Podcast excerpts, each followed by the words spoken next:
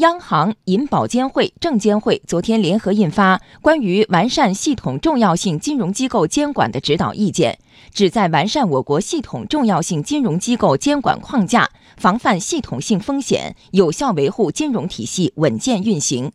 来听央广经济之声记者蒋勇的报道。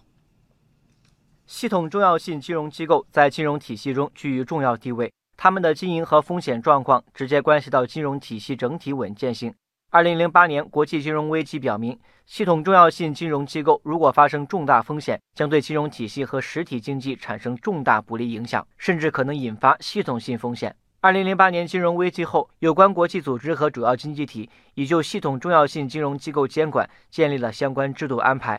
如金融稳定理事会发布降低系统重要性金融机构道德风险、系统重要性金融机构监管的强度和有效性等一系列文件。巴塞尔银行监管委员会和国际保险监督官协会分别发布了全球系统重要性银行和保险机构的评估方法与损失吸收能力要求，开展全球系统重要性银行和保险机构评估工作。不过，我国在这方面还存在监管空白。中国人民大学财政金融学院副院长赵锡军认为，意见的出台表明我国对系统重要性金融机构监管迈出了新的一步。这个意见的出台的话呢，意味着我们在对大型的综合性的金融机构或者是金融集团，它的监管正式的走上了一个议事日程的阶段了。所以这是一个新的一个起点，也是对大型的系统重要性的金融机构开始了有规则的一个监管要求。指导意见主要规范系统重要性银行业、证券业、保险业机构，以及国务院金融稳定发展委员会认定的其他具有系统重要性、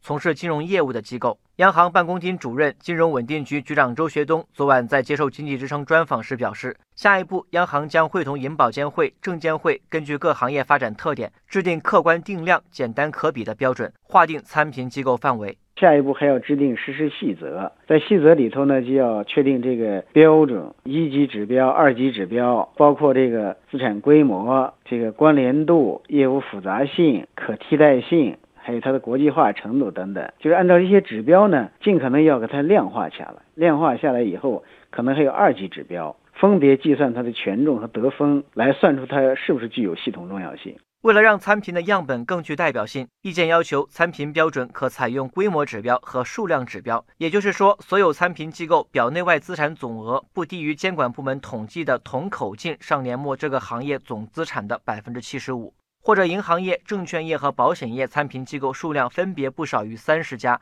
10家和10家。周学东说，被评选为系统重要性金融机构后，这些机构将面临更加严格的监管。除了这个监管部门对这些机构进行审慎监管之外，比如说大型银行、公众中介，你要这个满足呢资本充足率要达到这个10.5%的要求，同时呢，可能还要增加一个系统重要性的一个附加资本要求，可能再加1个百分点，那这样的话要达到11.5%的这个资本要求。核心的是说，要求这些机构呢，这个资本的充足率呢，要比一般的这个商业银行要高。那么对于这个保险机构也是一样，就是它的那个偿付能力呢，要比一般的保险公司偿付能力也要高。虽然面临的监管变严了，但是被选为系统重要性的金融机构，他们的影响力和竞争力将得到极大提升。周学东说，如果这家金融机构被认定为具有全球系统重要性的金融机构，比如说公众中介，那么还比如说可能被认定为国内的具有系统重要性金融机构，它实际上就代表了呢这些机构的实力会更强，它的国际影响力会